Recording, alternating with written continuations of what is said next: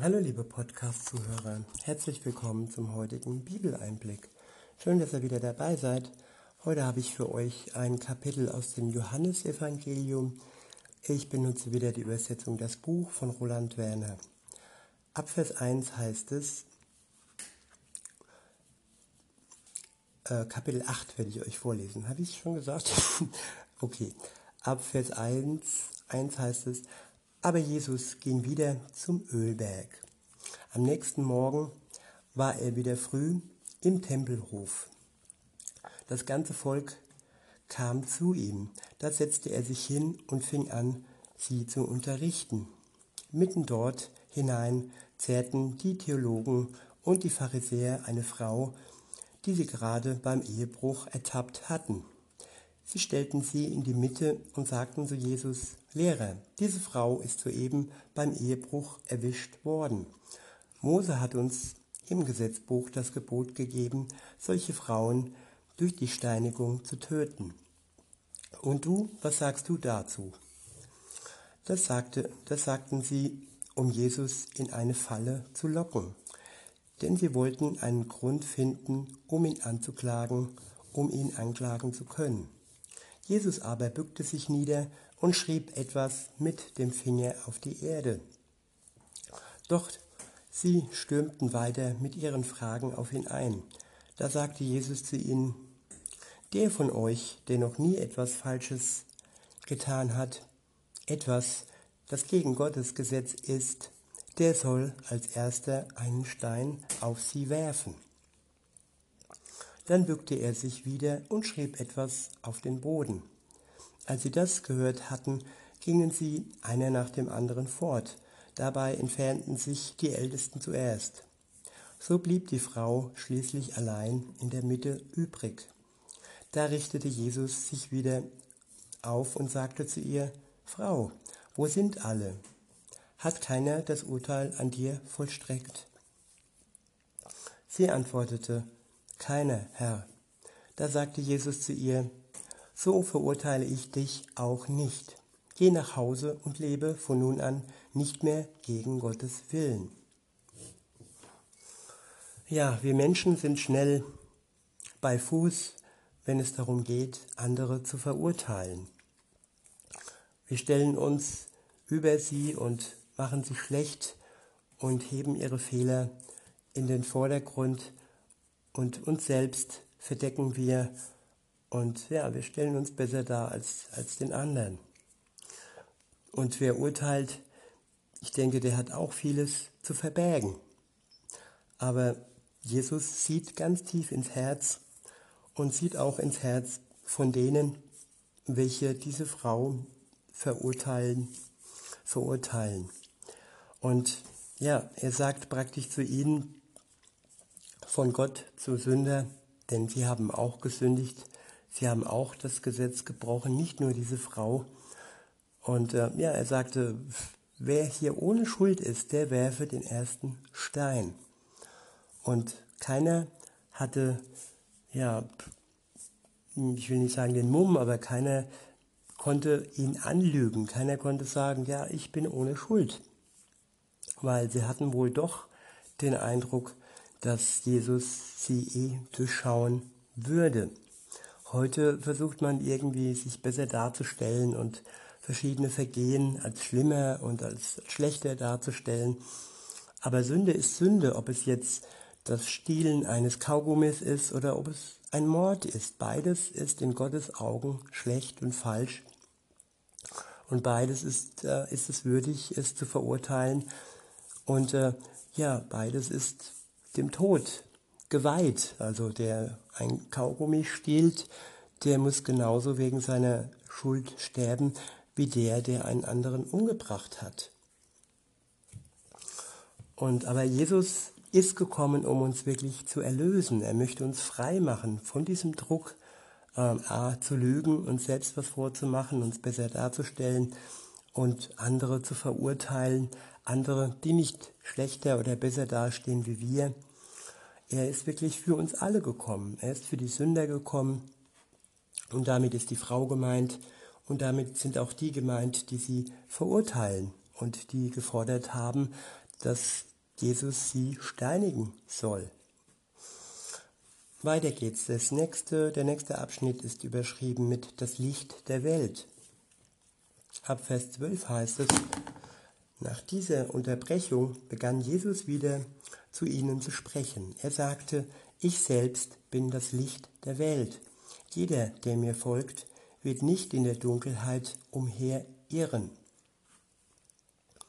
Ja, wir brauchen Licht, wir brauchen ähm, ja ein Pfad, wir brauchen ähm, ja den Tag. Und wenn es dunkel ist, wenn wir nichts sehen, wenn wir umherirren, dann kommen wir nicht ans Ziel. Und Jesus ist unser Licht. Er leuchtet uns den richtigen Weg. Er war für uns Vorbild und er möchte, dass wir ans Ziel kommen. Weiter heißt es, jeder, der mir folgt, wird nicht in der Dunkelheit umherirren. Nein, er wird das Licht des Lebens haben. Ich wiederhole, nein, er wird das Licht des Lebens haben. Es ist nicht nur eine Glühbirne, es ist äh, kein, kein äh, menschengemachtes Licht, es ist auch kein Feuer, es ist das Licht des Lebens. Jesus ist das Licht des Lebens. Ja, es gibt ja auch so den Spruch, ähm, ja, er hat ihm das Licht ausgepustet, das Lebenslicht ausgepustet. Aber wer Jesus in sich trägt, der hat das Licht des Lebens und dieses Licht kann man nicht auspusten. Das hält ewiglich und auch wenn das irdische Leben zu Ende geht, dann heißt nicht, dann heißt das nicht, dass unsere Seele dann bei Gott ist und unser unser ewiges Licht, das wir von Jesus bekommen haben, dann erlischt. Weiter heißt es dann in Vers 13, da sagten die Pharisäer zu ihm, du behauptest dies von dir selbst, aber deine Aussage entspricht nicht der Wahrheit. Da antwortete Jesus, selbst wenn ich über mich selbst rede, dann entspricht, entspricht meine Aussage doch der Wahrheit denn ich weiß, von woher ich gekommen bin und wohin, wohin ich gehe. Ihr aber wisst nicht, woher ich gekommen bin und wohin ich gehe. Ihr fällt euer Urteil aufgrund von menschlichen Überlegungen, aber ich fälle über niemanden das letzte Urteil. Und selbst wenn ich Urteile fälle, dann entspricht mein Urteil der Wahrheit. Denn ich bin ja nicht allein. Bei mir habt ihr es immer mit mir, bei mir habt ihr es immer mit mir und gleichzeitig mit dem Vater zu tun. In eurem Gesetzbuch steht doch, dass die Aussagen von zwei Personen Anspruch auf Wahrheit haben. Hier ist es so, ich mache über mich selbst verbindliche Aussagen. Und genau dasselbe tut der Vater, der mich beauftragt hat. Da fragten sie, wo ist denn dein Vater? Jesus antwortete, antwortet, antwortete, ihr kennt weder mich noch meinen Vater. Wenn ihr erkennen würdet, wer ich bin, dann würdet ihr auch meinen Vater erkennen. Diese Aussage macht Jesus, diese Aussage machte Jesus, als er auf dem Tempelgelände lehrte, und zwar im Gebäude, wo die Tempelschätze aufbewahrt wurden. Auch dort nahm ihn keiner fest, weil der Zeitpunkt, den Gott für ihn festgesetzt hatte, noch nicht gekommen war. Ja, das sind harte Worte. Sie haben Jesus als jemand dargestellt, der nicht die Wahrheit spricht, als einen Lügner und als eine unglaubwürdige Person. Und ja, das passiert uns vielleicht auch im Leben, dass, dass man uns nicht glaubt und dass, dass man uns nicht vertraut. Und auch da ist Jesus jemand, der das gut verstehen kann, weil er es auch durchlebt hat, dass man ihm misstraut hat und ihn sogar als Lügner dargestellt hat, obwohl er wirklich vom Anfang bis zu Ende nur die Wahrheit gesprochen hat. In Vers 21 heißt es, wer ist Jesus? der nächste Abschnitt ist überschrieben, meine ich, wer ist Jesus? In Vers 21 heißt es, und wieder ergriff Jesus das Wort. Ich gehe fort und ihr werdet mich suchen, aber ihr seid durch eure Sünden dem Tod verfallen. Darum könnt ihr nicht zu dem Ort kommen, zu dem ich unterwegs bin. Da sagten die Juden, er will sich doch wohl nicht umbringen.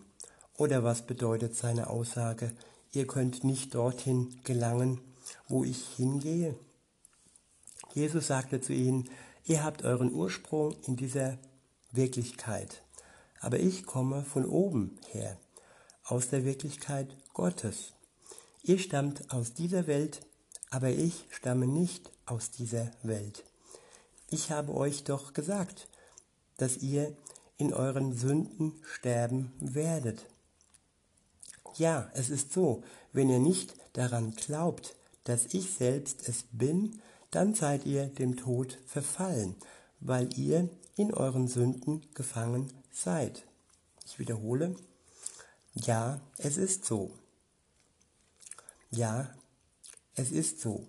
Wenn ihr nicht daran glaubt, dass ich selbst es bin, dann seid ihr dem Tod verfallen, weil ihr in euren Sünden gefangen seid.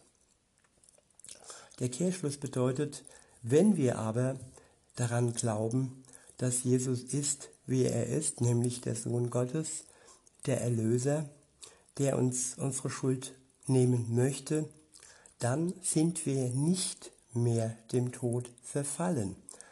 Und dann sind wir auch nicht mehr in unseren Sünden gefangen, wenn wir Jesus als unseren Erlöser annehmen.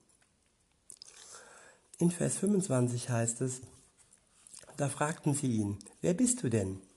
Jesus sagte ihnen, ich bin, was ich euch von Anfang an gesagt habe aber ich habe euch noch viel mehr mitzuteilen und verbindlich und verbindlich zu erklären.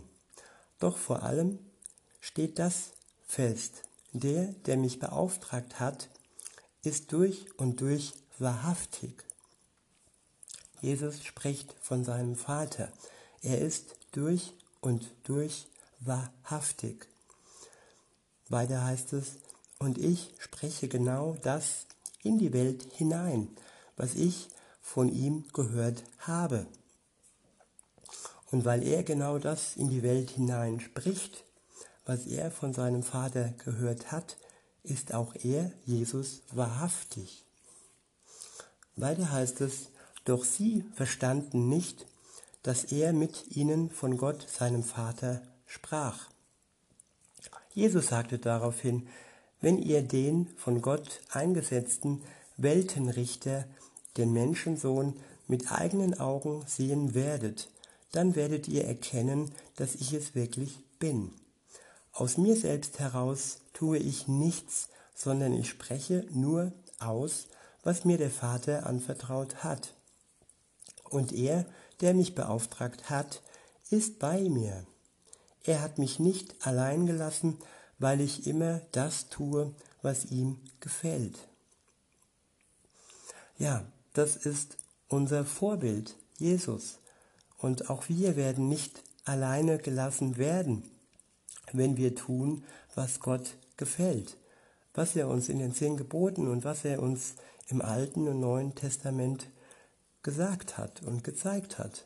Wenn wir uns daran halten, dann werden wir nicht alleine gelassen werden. Die Einsamkeit und die Entfremdung vor Gott entsteht nur durch die Sünde, dass wir Dinge tun, die uns von Gott trennen. Und um das zu ändern, ist Jesus gekommen auf diese Welt zu uns und macht uns das Angebot, dass er den Schleier, der zwischen uns und Gott ist, wegreißt und dass er den Schuldschein, der auf uns ausgestellt ist, auf sich nimmt und ans Kreuz nagelt, damit wir frei sein können. Weiter heißt es, als Jesus dies sagte, vertrauten viele Menschen ihm ganz. Und das ist der Anspruch, der Bibel, dass wir Gott ganz vertrauen, dass wir sein Wort aufnehmen und ihm dann ganz Vertrauen schenken. Der nächste Abschnitt ist überschrieben mit echte Freiheit. Ab Vers 31 heißt es, daraufhin sagte Jesus zu den Leuten aus Judäa, die um ihn herum standen, wenn ihr euch ganz von meinen Worten prägen lasst, dann seid ihr wirklich meine Schüler. Auf diese Weise werdet ihr die Wahrheit erkennen. Auf diese Weise werdet ihr die Wahrheit erkennen, wenn wir uns von seinem Wort ganz prägen lassen. Wir werden geprägt unser ganzes Leben lang. Wir werden geboren und dann sind es zuerst unsere Eltern, die uns prägen, die uns mit ihrem Verhalten prägen. Es gibt nicht umsonst den Spruch, der Apfel fällt nicht weit vom Stamm. Wir nehmen uns unsere Eltern als Vorbild und je nachdem, wie sie uns ein gutes oder schlechtes Vorbild sind, so kann sich auch unser Weg, ähm, so kann auch unser Weg verlaufen. Und wenn wir dann dazu kommen, dass wir Jesus äh, in unser Leben aufnehmen, dann prägt sein Wort und sein Beispiel unser Leben. Und dann sind wir seine Schüler. Weiter heißt es, auf diese Weise werdet ihr die Wahrheit erkennen und die Wahrheit wird euch echte Freiheit schenken. Ich wiederhole, auf diese Weise werdet ihr die Wahrheit erkennen und die Wahrheit wird euch echte Freiheit schenken. Hier ist eine Freiheit gemeint, die im Herzen beginnt. Das kann eine Freiheit sein, die wir leben, auch wenn wir versklavt sind, auch wenn wir gefangen sind. Es ist eine Freiheit im Herzen. Und man kann uns nicht wegsperren und man kann uns nicht von dieser Freiheit im Herzen entfernen. Sie ist tief in uns verankert. Und das bezweckt das Wort Gottes, das uns prägt und das uns mehr und mehr die Wahrheit eröffnet. Weiter heißt es, da antworteten sie ihm, wir sind die leiblichen Nachfahren von Abraham, wir sind noch nie von irgendjemandem abhängig gewesen. Was soll denn deine Aussage? Ihr werdet frei sein. Jesus gab ihnen zur Antwort, ich sage euch ganz klipp und klar, jeder, der gegen Gottes Willen handelt, wird von diesem Unrecht versklavt. Bei einem Sklaven ist es so, er bleibt nicht für immer in dem Haushalt, in dem er arbeitet.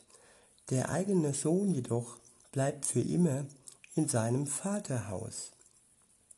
Wenn euch also der Sohn in die Freiheit führt, dann seid ihr wirklich freie Menschen.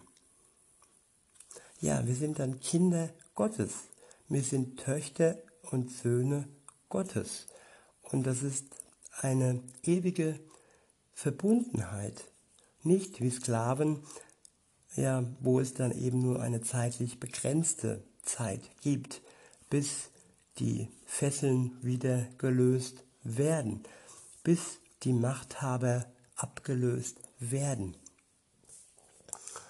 Und weiter heißt es, ich weiß, dass ihr die leiblichen Nachkommen von Abraham seid, und doch versucht ihr, mich umzubringen. Denn das, was ich sage, findet keinen Raum in euch. Doch ich spreche nur aus, was ich in der Wirklichkeit des Vaters gesehen habe. Aber ihr tut, was ihr von eurem Vater gehört habt. Ja, das sind Vaterschaften. Und ähm, ja, man muss sich oftmals entscheiden, welchem Vater möchte ich folgen und hören. Ist es meinem leiblichen Vater oder ist es dem Vater im Himmel? Was ist mir wichtiger? Und solche Entscheidungen sind nötig.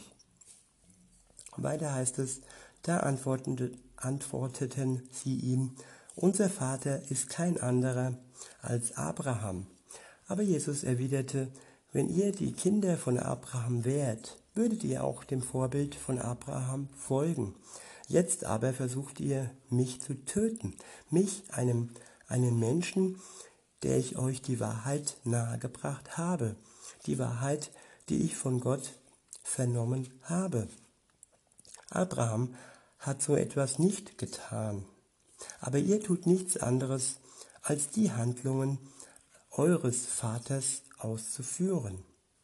Ich denke, er meint hier den leiblichen Vater, den Vater, der besonders großen Einfluss auf sie ausübt. Ja, und manchmal gibt es ja sogar Mütter und Väter in der Politik. Und es ist immer die Frage, wo ist mein Einfluss am größten? Wo ist der Einfluss auf mich am größten, meine ich? Weiter heißt es, sie erwiderten, wir sind doch keine unehelichen Kinder. Wir haben einen einzigen Vater und das ist Gott. Da sagte Jesus zu ihm, wenn Gott wirklich euer Vater wäre, dann hättet ihr mich auch voll Liebe empfangen. Denn ich bin aus der Wirklichkeit Gottes hervorgegangen und in die Welt gekommen. Und das nicht aus meinem eigenen Willen, sondern es ist, er ist es, der mich beauftragt und gesandt hat, nämlich der Vater. Warum versteht ihr nicht, was ich euch sage? Der Grund ist, dass ihr das nicht hören könnt, was ich sage. Euer wahrer Vater ist der Teufel, der Zerstörer. Und ihr, ihr seid genau wie euer Vater. Das zeigt sich daran, ihr habt euch seine Ziele und Leidenschaften zu eigen gemacht. Tja, das ist eine harte Aussage und äh, vielleicht und ganz bestimmt auch eine harte Aussage für die Menschen, denen Jesus das gesagt hat. Sie hatten die Absicht und dachten, sie wären Gottes Kinder und Gott wäre ihr Vater Abraham, der ganz eng an Gott gelebt hat. Mit dem waren sie verbunden. Aber in Wirklichkeit hat ihnen der Teufel ein Spiel gespielt und sie sind auf dieses Spiel hereingefallen. Denn wenn der Sohn Gottes vor einem steht und man ihn als Lügner darstellt, dann kann das kein Einfluss von dem wahren Vater sein, dann kann das nur ein Einfluss des Widersachers sein, nämlich dem Teufel. Und da hat Jesus diesen Menschen die Augen geöffnet. Und das möchte er auch allen Menschen auf der Welt, er möchte ihnen die Augen öffnen und ihnen zeigen, welches Vater sie denn sind. Weiter heißt es, ihr seid genau wie euer Vater. Das zeigt sich daran, ihr habt euch seine Ziele und Leidenschaften zu eigen gemacht. Man muss sich fragen, welche Ziele habe ich? Welchen Leidenschaften folge ich? Von welchen Leidenschaften werde ich gezogen? Und äh, welchen Leidenschaften bin ich verfallen? Sind das die Ziele Gottes? Da geht es darum, eine Gegenüberstellung zu machen. Ich stelle gegenüber die Ziele Gottes und die Ziele ja, meines Antriebs. Was habe ich für einen Antrieb? Und weiter heißt es, Menschenmörder. Er hat die Wahrheit verlassen, weil in ihm keine Wahrheit zu finden ist. Wenn er etwas sagt, dann ist es Lüge, die aus seinem Inneren hervorkommt. Denn er ist seinem Wesen nach ein Lügner und der Ursprung aller Falschheit. Mir aber glaubt ihr nicht, genau deshalb, weil ich die Wahrheit sage, Wer von euch kann mir eine einzige Verfehlung gegen Gottes Gesetz nachweisen? Wenn ich aber die Wahrheit sage, warum vertraut ihr mir nicht? Warum vertraut ihr mir dann nicht? Der, der seine Existenz ganz aus Gott bezieht, der kann auch die lebendigen Worte Gottes vernehmen. Doch ihr hört sie nicht, weil ihr euer Sein nicht aus Gott bezieht unser Sein aus Gott beziehen. Was macht uns aus? Was macht unser Sein aus? Und wer sein Sein aus Gott bezieht, dem sind die Worte seines Sohnes wichtig. Der nächste Abschnitt ist überschrieben mit Ich bin, der ich bin. In Vers 48 heißt es, da sagten die Judäer zu ihm, also haben wir doch recht, dass du nichts anderes als ein ungläubiger Samaritaner bist und einen Dämon in dir trägst. Da antwortete Jesus, ich bin von keinem Dämon bestimmt, sondern mein Leben macht meinem Vater Ehre. Aber ihr weigert euch, mir Ehre zu erweisen. Doch ich suche nicht meine eigene Ehre, letztlich ist es Gott selbst, der dieses Ziel hat und der alles beurteilt.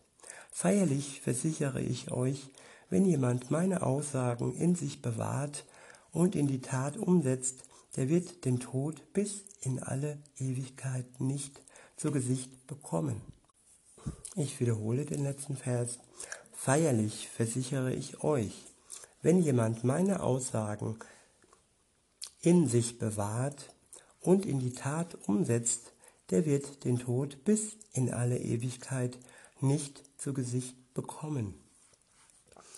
Also wer ist es, der, der Jesu Aussagen in sich bewahrt, es praktisch, sie praktisch als Schatz äh, in sich trägt, in seinem Herzen trägt und dies dann auch in die Tat umsetzt, der wird dem Tod nicht zu Gesicht bekommen und dies in alle Ewigkeit nicht zu Gesicht bekommen. Das heißt, wenn unser irdisches Leben zu Ende geht, dann geht es ohne Unterbrechung direkt über ins ewige Leben und so werden wir den Tod nicht zu Gesicht bekommen.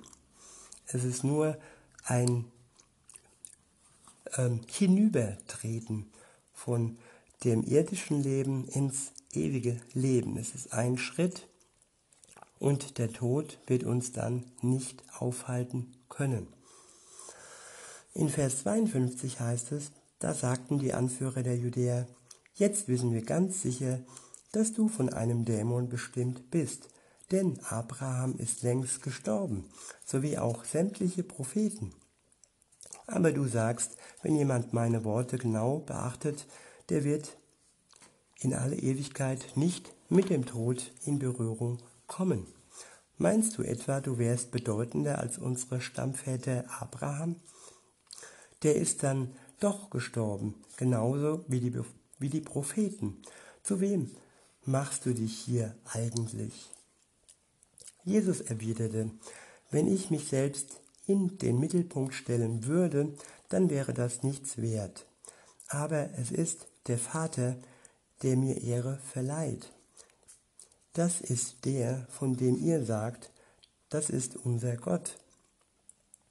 Aber in Wirklichkeit kennt ihr ihn überhaupt nicht. Doch ich kenne ihn.